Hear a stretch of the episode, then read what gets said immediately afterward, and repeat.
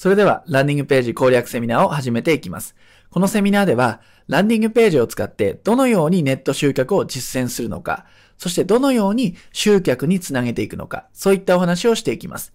ランディングページっていうのは、ネット集客においてとっても重要な道具なんですね。なぜかというと、商品、サービスの申し込み、決済を受け付けられる場所だからなんです。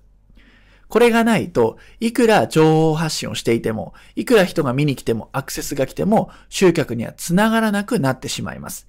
それくらい肝心要のメディアなんですね。なので今回のセミナーを通して、その重要なメディアであるランディングページを攻略していってください。では、始めていきます。で、攻略するっていうんですけども、いきなり文章を書き始めるとか作り始めるってやる前に、押さえておいてほしいポイントが2つあります。それは何かというと、まずランディングページを作るスキルが重要だということ。そのものを用意するスキルってことですね。で、2つ目が、ランディングページを集客につなげる仕組みです。ランディングページがあっても集客できないっていう人は5万と言います。でもランディングページを使って集客できる人もいっぱいいるわけですよね。で、その差は何なのかっていう話なんですね。で、この、この両輪を頭にまず入れておくことで、ランディングページを使って集客っていうのはできるようになりますので、この二つは忘れないでいてください。で、この二つですね、ちょっと天秤にかけてみると、どっちが重要かっていうとですね、こっちの方がはるかに重要なんですね。ランディングページはあるけれども、コピーライティングもしっかりしてる、デザインもしっかりしてるんだけども集客できないっていう人の原因は、実はこの集客の仕組みにあるんです。集客の仕組みって言ってもお伝えしたいことはたくさん山のようにあるので、今回のセミナーではですね、この概要というかポイントとなるところをね、ちょっと絞って後半の方でお伝えしたいと思います。で、このセットでね、お話を聞いていくイメージでお願いします。はい。ということで今回の時間割はこちらですね。まずはじめに、ビジネスモデル全体で見た時のランディングページの役割って何だっけ？っていうお話をしていきます。ネット集客の基本になりますんで、まずはここを押さえておくということですね。で、学科編では、ランディングページを攻略する上で重要なストーリーというお話をします。うまくいくランディングページとそうでないランディングページの違いっていうのは、実はこのストーリーにあるんですね。ちゃんとした流れでランディングページが作れているか、これは肝になります。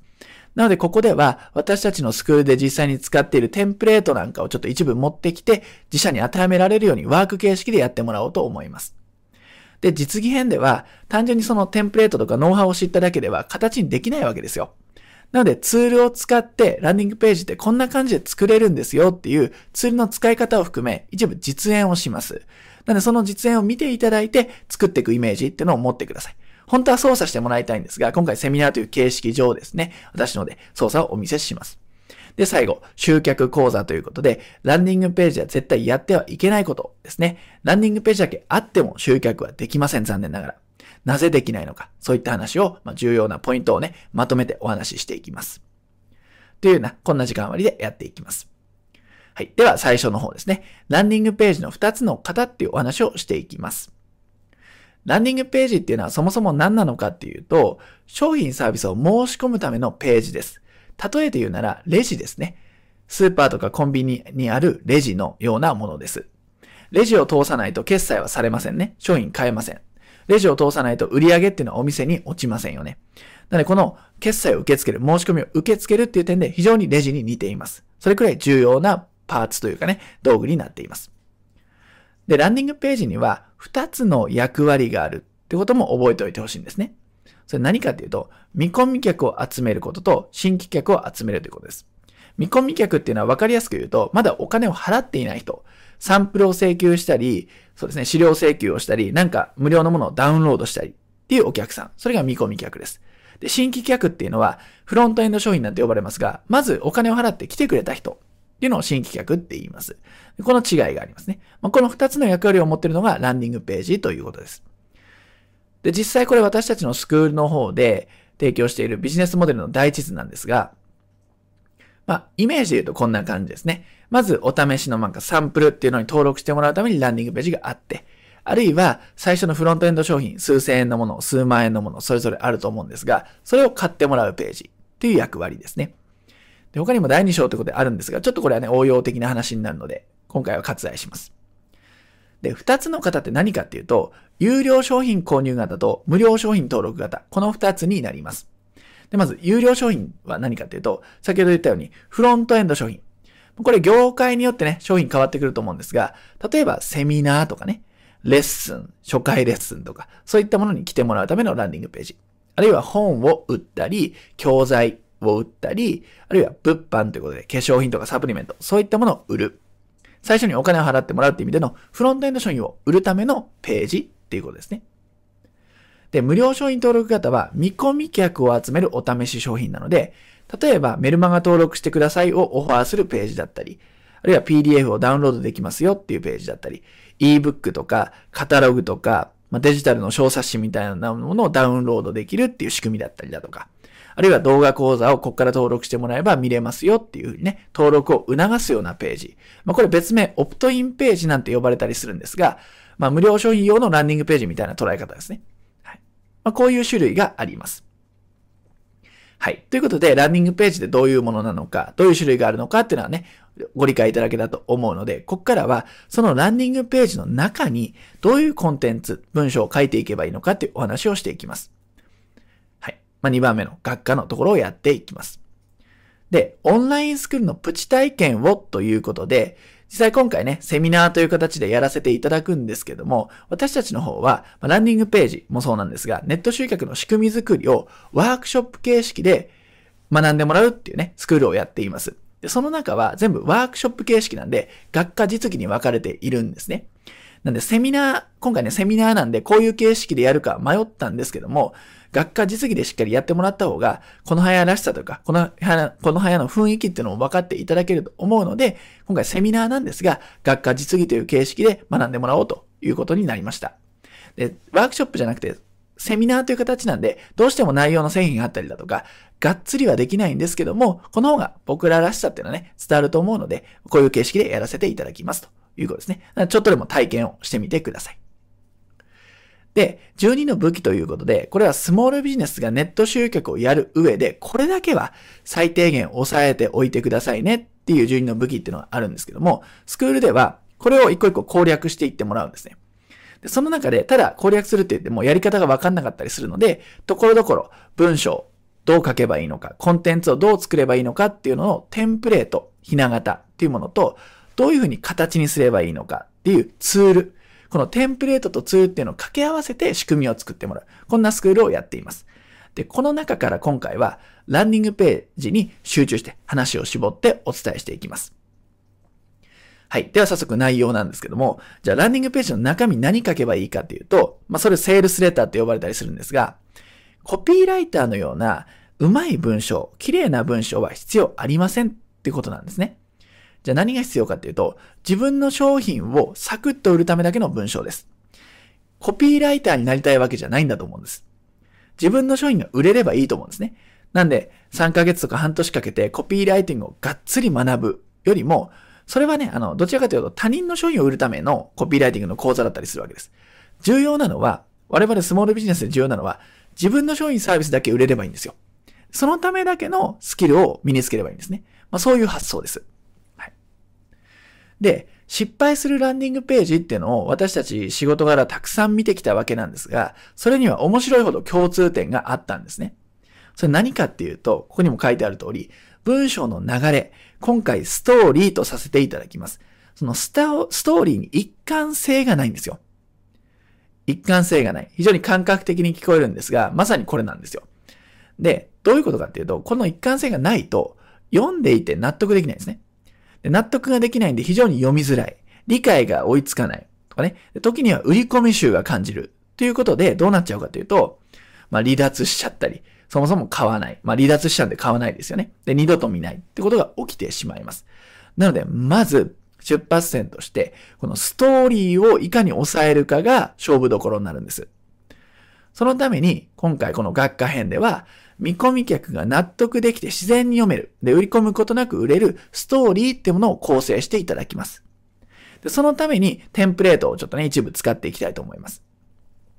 で、今回使うのがこれです。セールス五輪の書というテンプレートです。ターゲットと悩みは一緒に考えてください。ターゲットと悩み。ターゲットの悩み、願望ですね。で、その後先入観。先入観への反論、商品サービス、ベネフィットっていうで、この、まあ、四角はね、6つありますけども、ターゲットの悩みっていうことで一緒にして5つということですね。で、これ大きな流れを先に説明しておくと、ターゲットの悩みとか願望をまず設定します。ね、悩み願望があるから商品買うわけなので、まず悩み願望ありますよね。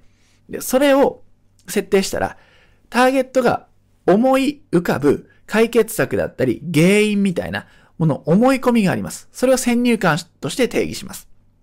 ね、その悩みを解決しようとしたときにターゲットがまずやりそうなこと、思い込んでること、常識だと思ってること、それが先入観。で、それに対して、いや、実はこうですよと、こういう考え方の方がいいですよっていう反論をします。ですね。で、その上で、この反論が実現できるような、こうなれるような商品サービスがありますよ。で、この商品サービスのベネフィットはこれですよ。っていうような流れでやっていくと、非常に自然な流れで商品サービスの話に行けます。これ効果実証済みのこの流れなので、まずはこの型で作っていきましょう。はい、で、この流れを作れたら、個々の部分を今度ね、がっつり考えて書いていくわけなんですけども、その時にスクールでお伝えしているのはこの16のパーツという穴埋めテンプレートになります。ただここ一個一個やっていくとね、一つあたり時間を取っていくので収まらなくなっちゃうんで、今回は大切な流れを作っていただければなと思うんですね。で、五輪の書は一貫したストーリーを作る流れを考えるところ。で、穴埋めテンプレートは深掘りなんで、まあ、深掘りっていうよりは流れを作っちゃった方が、この後ね、何とでもこう考えられるようになると思いますんで、今回は、セールス五輪の書に取り組んで流れを作りましょう。で、プラス、ヘッドラインっていうのを作れたら面白いなと。で、このヘッドラインっていうのはね、あの、ランディングページの顔となるところなんで、ヘッドライン作れるとよりいいなと思いますので、ヘッドラインという成果物も一緒に作りましょうということですね。まあ、こんな内容で学科をやっていきます。はい。ではね、一個一個時間をとってね、ぜひ考えていただきたいです。ね。なんで、まあ、聞くだけではなくて自分に当てはめて考えていってください。まずターゲットの悩みですね。これはとてもま簡単というかね、よく考えていることかもしれません。見込み客、これから商品を買ってもらいたい人に対して考えたいので、見込み客ターゲットが抱えている課題、悩み、問題点、もやもやストレス、そういったものを考えてください。で、これちょっとね、イメージ化するとこんな感じなんですけども、悩みや課題があるわけですね。これこれができない。ここここが痛い。ね、こうなりたいっていうね、悩みや課題が現状あると。で、それを裏返す形で、願望が出てくるわけですね。その悩みが解消されれば嬉しい状態になるわけですね、まずね。あるいは他にもこういうこと達成したい、これが欲しいとか、こういう状態になりたいっていうのを書いてください。願望理想のところにね。まあ悩み、課題と願望理想がまずベースになります。その上で裏ニーズっていうのは何かっていうと、例えば人間的根源的な欲求ですね。例えばモテたいとかね。あるいはあの車に乗りたいとか、あるいはね、まあ、チヤホヤされたいとかっていう、そういうのありますよね。表立っては言えないんだけども、まあ、よく言えばそうなりたいなみたいな。こういったニーズもちょっとね、調べておくというか考えておくことで、いざという時そういう、まあ、メッセージというか文章として表現できたりするので、こういったところも考えておきましょう。でもまあ、ベースとなるのは悩み課題、何に悩んでいて、どうなりたいのかってところがベースになります。はい。ぜひ時間をとって、これを考えてみてください。ここが出発点です。はい。よろしいでしょうか？考えてみましょう。はい。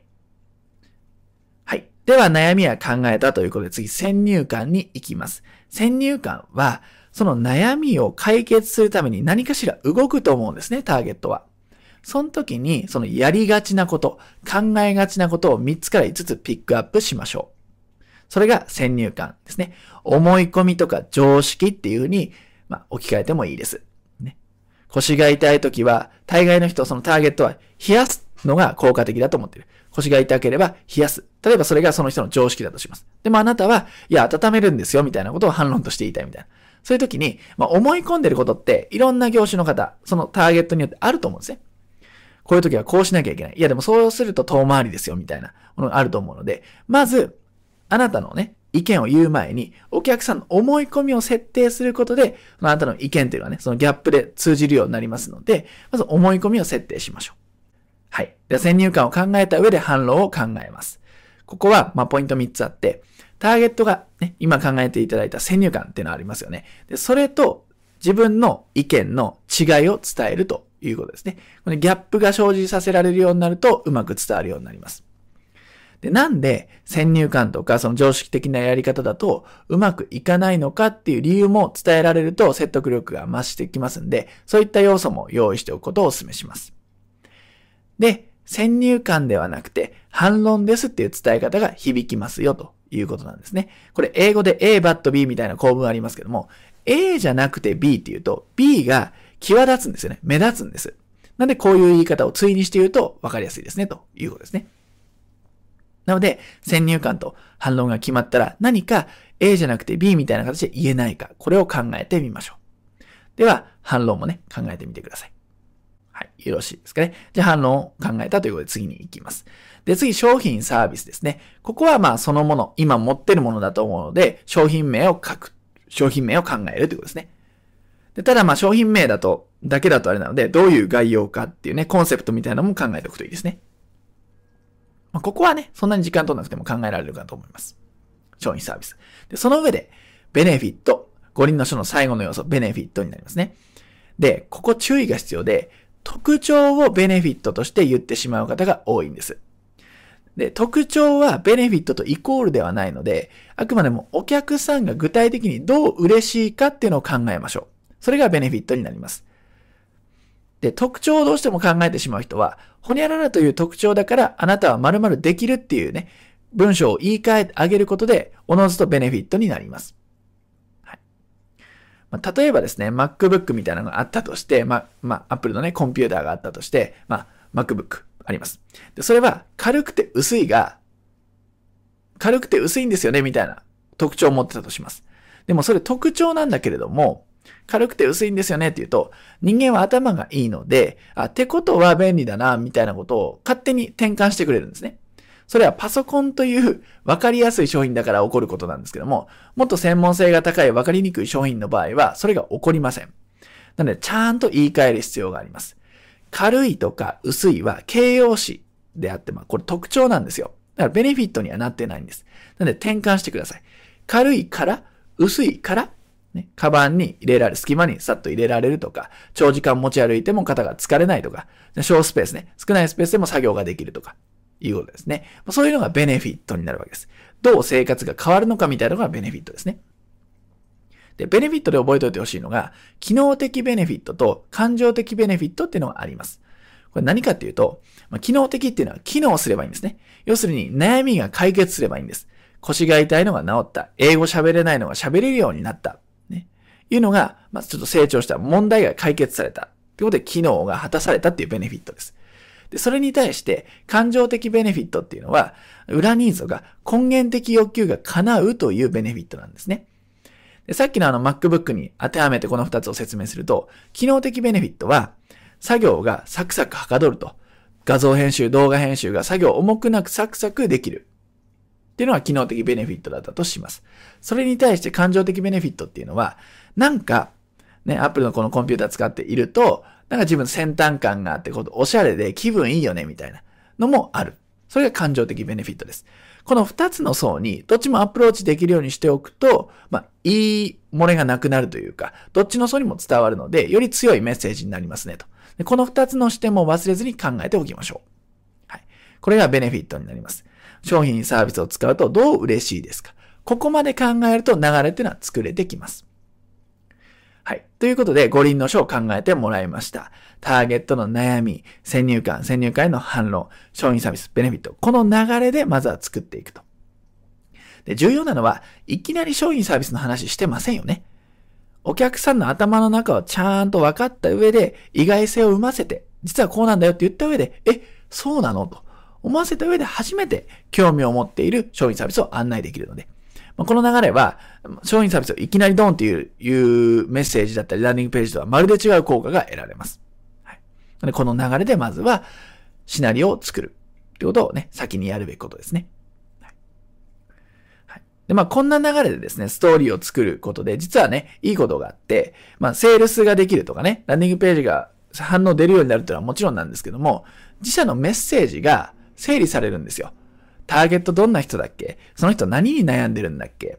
どういう思い込みあるんだっけ？で、自社の伝えたいメッセージって何だっけ？ど、どの商品サービスなんだっけ？で、それは特徴とかベネフィットどういうことなんだっけ？っていうのは整理されますよね。なんで、こういったメリットもありますね。で、せっかくなんでね、今回五輪の書で作ってもらったので、それを利用して、ヘッドラインっていうのにも応用ができます。要はランディングページの最初に出てくる文章のところですね。あそこで引き付けるか引き付けないかで先読んでもらうかが変わってしまいますので、非常に重要なポイントになります。ヘッドラインに適用してみましょうと。で、今回ひな型ね、持ってきました。非常にこのひな型がやっぱ使いやすい。どの業種でも使いやすいと思ったんでピックアップしました。ヘッドライン、サブヘッドライン。ヘッドラインっていうのは、まあ、どうして何々することができるのか。で、何々して何々する方法なんですが、ヘッドラインがまあ、メインのテキスト。で、サブヘッドっていうのは、ちょっとヘッドラインを補足するような形で、ちょっとね、書くコンテンツになります。なんで、まずはヘッドラインを作っていただいて、サブを作ってもらうことがね、流れとしてはお勧めです。どうしてほにゃららすることができるのか、ほにゃららしてほにゃららする方法。この構文ね、このテンプレートでまずは作ってみましょう。で、補足なんですが、ヘッドラインを作るときに重要なポイントって、まあ、いくつかあるんですが、代表的なものを言うと、まず、ご利益ですね。ベネフィットがちゃんと入っているのか。そして、ちょっとね、意外だなって、おって思わせるような要素が入っているのか。意外性ですね。で、あとは、数字みたいな。この数字を出すとより具体的イメージが湧きますんで、数字が入っているか。こういったことが、まず今回ね、3つしか挙げてませんが、他にもあるんですかね。この3つっていうのが重要なポイントになってきます。まずね。なんでか、どうしてっていう疑問形でいくことで意外性が出せますよね。どうして骨穴できるのかっていうのは興味を持ち持つわけです。え、そういうことができるのっていう意外性を持たせることができるし、まあ、することができるのかのできるには、まあ、ベネフィットのような要素を含ませることもできますよね。で、あとは、例えばね、1週間でとかね、例えば、何でしょうね、何人中何人がとかね、200人がとかね、そういうふうな数字を入れることで、ここにちょっとスパイスを加えることで、まだどんどんね、わかりやすい表現になっていきます。なんで、まずはこのひな形、主張りじゃないですが、主っていうことで、まずはこれを守ってヘッドラインを作ってみてください。はい、これもぜひ時間をとって考えてみましょう。五輪の書からヒントを得て反映するとやりやすいですね。はい、ここまでですね、学科編ということで、ランディングページの中身、コンテンツの部分ですね、ストーリーとヘッドラインについて考えていただきました。そしてここからは実技編ということで、あるツールを使ってランディングページの制作の一部を実演していきたいと思います。ただ、ランディングページ丸ごと作るっていうよりかは、ツールの操作性を覚えていただいたりだとか、あ、こういう感じでいじっていくと作れるのねっていうイメージを持っていただければと思っています。そんな感じで実技編を見ていってください。はい。全体で言うとここの部分になります。で、こちらがですね、私たちのスクールで行っているランディングページの実技編の全体のカリキュラムになります。まあ、結構こう見るとね、量があるわけなんですけども、今回もちろん全部やってしまうと、まあ、パンクしてしまうので、最初の触りのところをお伝えしていきたいと思います。で、ペライチというツールを使って、私たちのスクールではランディングページを作っていってもらっています。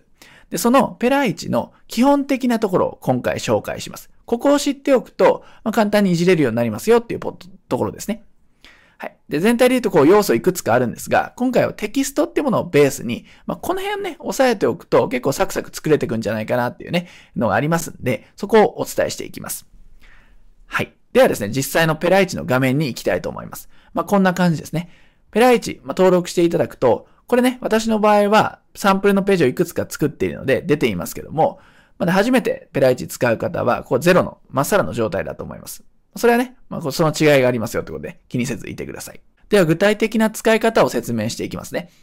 で、この新しいページを作成するっていう文言のボタンがありますんで、こちらをクリックしていきましょう。で、そうするとテンプレート一覧が出てきます。まあ、好きなものを選んで作ってもらってもいいんですけれども、今回はね、操作を説明しやすくするために、ブランクテーマといってまっさらなテーマを使っていきます。で、実際ランディングページの構成とかをしっかりやっていくためにも、まずはここから作っていくことをお勧めします。で、ブランクテーマを使うをクリックします。で、そうすると、こんな感じで、編集画面が出てきます。どうでしょうか？見た感じ結構簡単そうじゃないですか？この辺ね、ありますけど。で、基本使うのは、このプラスマークから要素、ブロックって言うんですけど、このブロックを挿入していってランディングページを作っていくっていうだけなんですね。ここをよく使います。はい。なんで、このブロックの挿入をクリックします。そうすると何を入れますかっていう要素が出てくるので、今回ヘッドラインとかをこう入れていきたいんで、その場合は文章をね、これ選んで、テキストのみっていうのを選んでいきます。そうすると決定ですね。で、そうするとこういうの出てきますんで、ここ、編集っていうのがカーソルを持っていくと出るので、編集でクリックします。そうするとここで編集画面が出てくるんで、まあ、全部選択して消して、まあ、今回ね、考えた、どうして、ほにゃらら、ほにゃららすることができるのかとかね。こういうのを入れます。で、これ、例えば、この状態で、この真ん中ですね、中央ぞれってのを押すと中央に寄せることができます。この辺はワードとかを使ってればね、馴染みのあるやり方なんじゃないでしょうか。そしてこれを選択して、まあ、太字にするとかっていうのもできます。で、フォントサイズなんかを14ピクセルなので、まあ、この辺のね、28とかにすることができます。で、色なんかも変えることができますね。こっから、まあ、例えば青とかいう感じで保存。そうするとこんな感じで適用がされます。で、この下に、またブロックの挿入でテキストのみとかをね、こう入れていって、サブヘッドラインを入れていきましょうと感じですね。まあ自由ですけどね、この辺はね。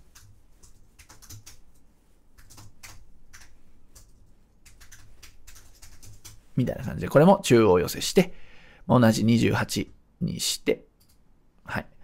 同じような、まあ、太字に、この辺はね、選択して太字にして、文字の色もね、この辺の青にして、まあ、こんな感じですね。まあ、こうこうすると文字を入れることができます。まあ、これ今ね、テキストを入れたっていうだけですね。で、まあ、こういう風に上からこうやって入れていくわけですよ。で、ブロックの挿入って感じで、あとは、例えばね、うん、ここから見出しを作っていきたいなって場合は、例えばこういうリボンのね、フラットっていう見出しを選択して決定すると、ここからこう見出しを入れることができます。はい。例えば、ほにゃららに悩んでいませんかとかね、悩みの、ターゲットの悩みを定義するときに、ここからね、例えば、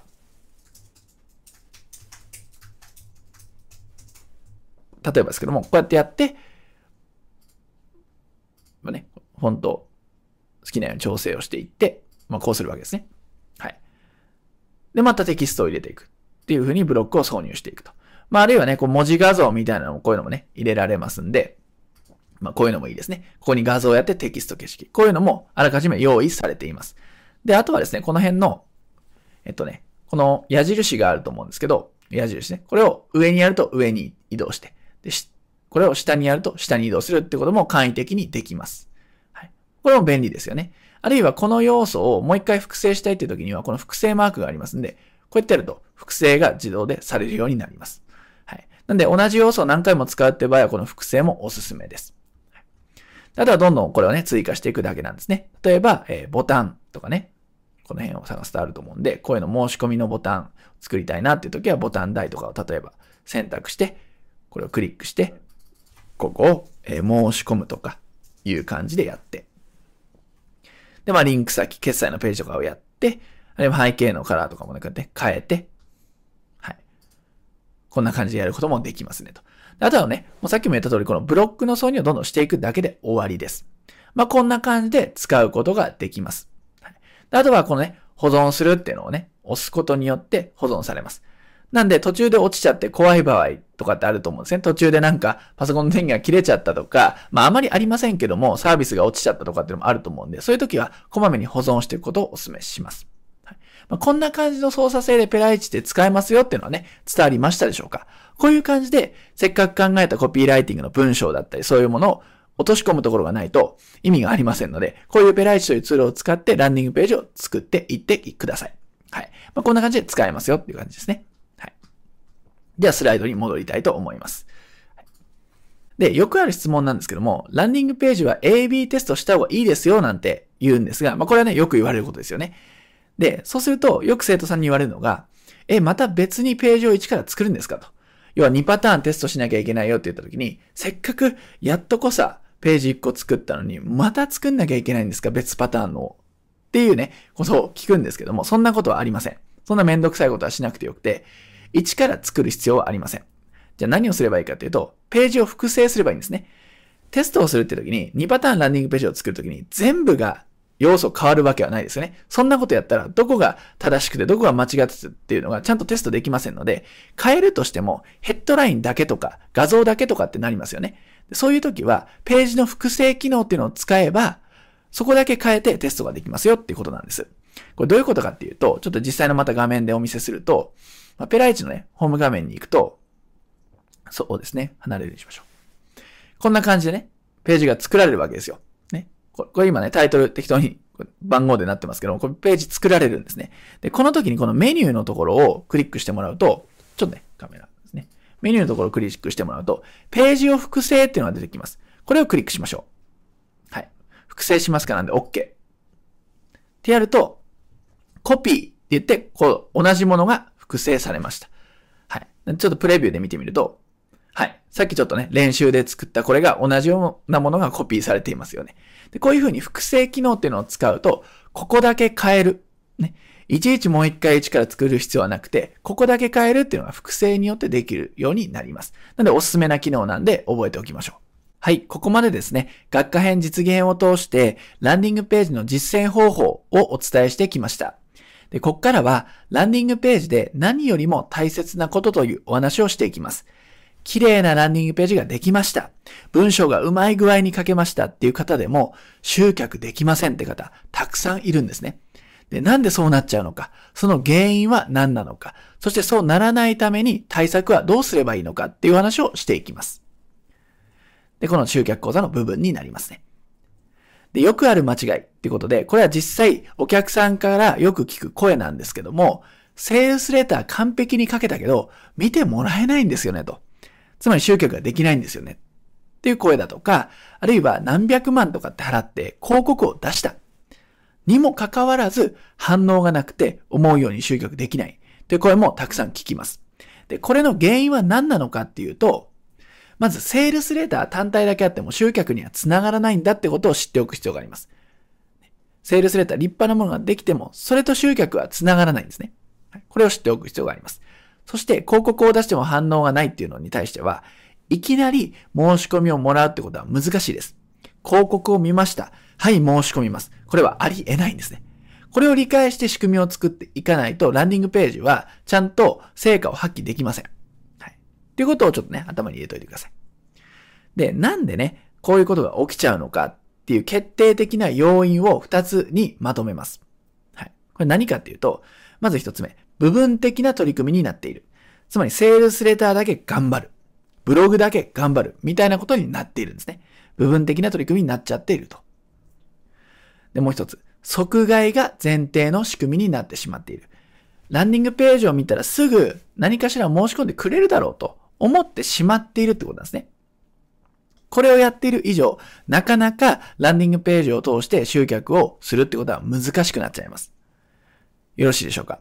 部分的な取り組みになってしまっていること、即買前提で仕組みを作っちゃっていること、これは大問題ですので、これを攻略するような形で仕組みを作っていってください。で、実際画面を通して見てみるとイメージしやすいと思うんですが、これさっきのね、ペライチですね。で、まあ、ランディングページをね、ペライチで作るとこんなのがね、サンプルのページとしてあるんですが、例えばあなたが何かの商品サービスをこのランディングページを通して売りたいとなった時ですよ。はい。それは広告を出すでもいいし、なんか見てもらうでもいいです。その時にお客さんの反応ですね。お客さんの本音っていうものを理解して仕組みを作んなきゃいけないんですよ。お客さんはどんな感じでこう考えたり、そのランディングページを見て思うかってことをシミュレーションしましょう。はいで例えばこんな感じになります。ランディングページ見ますよね。例えば広告なりなんか案内が来た時に見ますと。でその時にこんな感じでお客さんはこのランディングページを見ていくんですね。お、なんだこれ。えー、なんかワークショップの案内かな。えー、なんか確かにこのテーマ気になってたな。うーん。はい。もうすでにこの時点で見てませんよね。全文読んでませんよね。はい。へえー。うん、そっか。まあまあいいかな。もし行くにしても後にしようかな。みたいな感じで、この場はさらっと見てスルーしちゃう。ですよね。これって皆さんよくやりませんか？普通ですよね。ランディングページ見て、最初から隅々まで読んで申し込みますっていう人は、本当に極少数なんです。そこに照準を合わせちゃうと、集客できないってことになっちゃうんですね。だから、こういう風な、なんとなくで見てるし、いきなりは、そんな、今すぐ行きたいって人は少ないんですよってことをまず理解しておく必要があります。ランディングページ見ました。うーん。で、終わります。はい。で、例えばね、お客さんの頭の中をこう想像すると、えー、これどこがやってんだろう？ちなみに。えー、これどこやってんだろう？あ、この早さんってところなんだ。えー、この早さん？ちょっとググってみようかな。っていう感じでググったりします。Google で入れてね。で、そうすると、例えばこういうページが出てきて、えー、あ、この早さんってこういうところなんだ。あ、オンラインスクールとかやってんだ。お客さんの声とかあるんだ。へえ。あ、なんかこういうのある。あ、こういうの面白そう。ちょっと興味あるから、無料でもらえるんだ。ちょっともらってみよう。っていう感じで、ここにメールアドレスを入力してくれる。ですね。そうすると、こっちから連絡ができるようになりますよね。リストが取れるわけですから。はい。っていう風に、まあ、ランディングページ見ていたんだけれども、いつの間にかこの人はホームページに行って、まあ、こんなものに登録しているということですね。で、この辺に SNS とかもありますけども、いきなりはやっぱ買わないので、日々接触をしていく必要があります。例えば Facebook で。あ、Facebook やってんだ。ええー、これもちょっと見てみよう。あ、Twitter もやってんのね。ええー、もうちょっと見ておこうかな。あ、インスタもやってるんだ。ええー、YouTube もあるんだ。ほうほうほう。みたいな感じで、人によってはこれがね、3日とか1週間とかっていろいろな期間はありますけども、こういう風な感じで接点を増やしていくんですね。あるいは、例えばね、メールアドレスは取得してるわけですから、こういうメルマガが送られてきますと。おあ、今回動画送られてきた。はい、ポチッと。クリックすると、例えば YouTube と繋がって、YouTube とメルマガがこう連携されているとかだったりだとか、まあ、こんな感じでメルマガが送られてくるとかね。はい。で、そうすると、なんかこう、メルマガの日々読んでるメルマガの中に、これね、詳しく見るって案内が送られてきて、また、こういうランディングページが送られてきたと。はい、そうすると、ここで考えてほしいのは、最初に見た時のランディングページの印象と、今、この状態で見ているランディングページの印象は、全く同じ文章が書かれているんだけれども、違って見えるんですよ。なんでかっていうと、いろんなメディアで接点を設けて教育されたりしてるわけです。あ、そっか、この屋さんがやってるんだ。前から気になったし、これちょっと行ってみようかな、タイミングも合うし。っていうことで、初めてここで申し込んでくれるわけですよ。覚えておいてほしいのは、検討期間があるということなんです。お客さんはパッと見てパッとは申し込みません。これ当たり前ですよね。当たり前なんですよ。私たちの生徒さんとかね、聞くと、いや、そんなの当たり前ですよって言います。そうですよね。実際お客さんの立場だとして自分がそうなった時に、今すぐは申し込まないわけですよ。こういうふうに情報を見て、様子を見て、コンテンツに触れて、やっとタイミングがあってくるわけですね。この検討期間があるってことを重々承知した上で、ネット集客ってやっておかなきゃいけないんです。それを理解した上で、ランディングページの見せ方を工夫していかなきゃいけないんですね。ここなんですよ。これをしっかり作り上げる。まあ、ちょっと一例ですけどね。これ一例ですけども、こういったことをしっかり作り上げることで、ちゃんと即外前提じゃなく、部分的な取り組みではないネット集客ができるんです。これを注意しておいてください。まあ、今ね、こういった実際の画面を見て説明した方が分かりやすいと思ったんで、いくつかの画面をね、こう見ていただきました。はい。ではスライド資料に戻ります。はい。今お伝えしましたが、部分的な取り組みになっている。即買いが前提の仕組みになっている。この二つ自分が当てはまっていないか、これを確認しておいてください。で、ネット集客に挫折しないための3つの解決策ってものがありますんで、これをしっかりね、実践できるようにしましょう。まず1つ目。部分ではなく全体の動線を先に作ると。今ね、ソーシャルメディアとかメールマガとかお見せしましたけども、あれだけではありません。あれだけで動線を作る、作れたらもう苦労はしないので、もっとね、一連の仕組みですね。そういったものを先に作る。その上で、ランディングページを作って、広告出すなり、案内したりするということですね。そして、新規客ではなく、見込み客を集めるという視点がとても重要です。いきなりランディングページを買ってもらうではなくて、まずは無料のものに登録してもらうですね。さっきありましたね。例えば、さっきで言うと、このね、この画面で無料のこのカタログがもらえるとか、あとはですね、こういうね、別の、これ、サイトですけども、こういう感じでブログを読んだ人が単にブログを読んで終わるんじゃなくて、ブログを読み終わった後、記事下に行くと、こういうのは無料で ebook がもらえますよ、みたいな。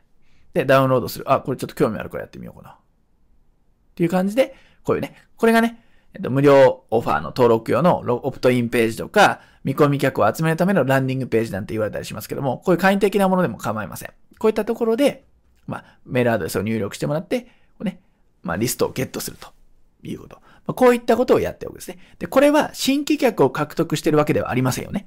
見込み客を集めているだけです。その違いがあります。なんで、もう一回ね、表示させますけども、新規じゃなく見込み客を集めるための仕組みを優先的に構築していくってことが大切になります。で最後の三つ目が外注ではなく自作で仕組みを作るということです。で今回ペライチを紹介しましたけども、実はペライチ以外にもネット集客に使えるツールってたくさんあるんです。ネット初心者でも、パソコン初心者でも使いこなせるツールがたくさんあります。そういうものを使って、ランディングページで部分でではなくて、仕組みってものを作っていきましょうということですね。簡単に使えるツールがたくさんあるので、そういったもので動線っていう仕組みを作れる時代です。はい。なんで、安易にね、誰かに頼んじゃうとか依存しちゃうっていうのをやってしまうと、後で自分が PDCA 回して修正をしたいっていう時に、全然ブラックボックス化しちゃって何のことかわかんなくなっちゃいます。それで失敗してきてる人ってたくさん見てるんですよね。なんで、自分の仕組み、自分の商売の手綱自分で握っていけるようにツールを使って自作していきましょうということがポイントになります。部分ではなく全体の動線、新規客ではなく見込み客、外注じゃなくて自作で自分で仕組みを作る。ということが大切になってきます。これを徹底してネット集客に励んでみてください。はい。で、図で表すと、ランディングページ本体っていうのは大して強くありません。これだけやっても意味がありません。ちゃんとそこに連れてくまでのストーリーですね。いう動線っていう仕組みをちゃんと作れるかっていうのがポイントになります。いきなりランディングページで申し込みは難しいので、ランディングページを見たときには、すでに興味のある状態にしておく必要があります。そのためには、見込み客を集めて教育する仕組み。まあ、一言で言ってますが、まあね、一個一個取り組んでいくと、多少ね、最初は難しく感じるかもしれませんが、いずれにせよ、ランディングページをちゃんと集客に活かすためには、この仕組みっていうのは大切なので、しっかり部分に入り込む前に全体の動線設計をしてみてください。で、まあ、ランディングページで重要なことですけども、コピーライティングにこだわったランディングページを作るんじゃなくて、動線が施されたランディングページ。これが明らかに集客には近道です。はい、なので、こだわるところっていうのを間違えないでください。ね。これ、初心者の方がやりがちなところだったりするんで、注意をお願いします。はい。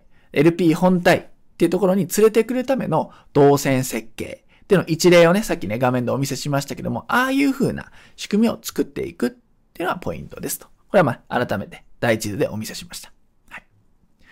はい。ということで今回のまとめをしていきます。まず、セールスレターでは一貫したストーリーが重要だということ、五輪の書で今回ワークをしてもらいました。で、ランディングページはツールを使えば簡単に作れるということ。ペラ1というツールでそれを実践していただきました。はい。まあ、今回ね、あの、実演という形でしたけども、あのツールを使えば簡単にね、実践はできます。で、ランディングページ単体では集客は見込めないということ。これもね、大丈夫でしょうか。あるだけではしょうがないです。いかに見てもらえるような仕組みを作るのか、さらに興味のある状態で見てもらう仕組みを作るのか、ここが肝です。そして、ランディングページに連れてくるまでの動線設計を行うということですね。これは3つ目のね、繰り返しになりますが、ここのランディングページのコピーライティング、デザインに力を入れるのではなくて、その前の文脈ですよね。そっちの仕組みっていうものを作らないと話にならないので、そっちに頭を使っていくっていうのは今後のね、やり方になってきます。はい。ぜひこういったことを押さえていただいて、ランニングページ、そしてネット集客の実践っていうのを頑張っていってください。はい。では今回の内容は以上になります。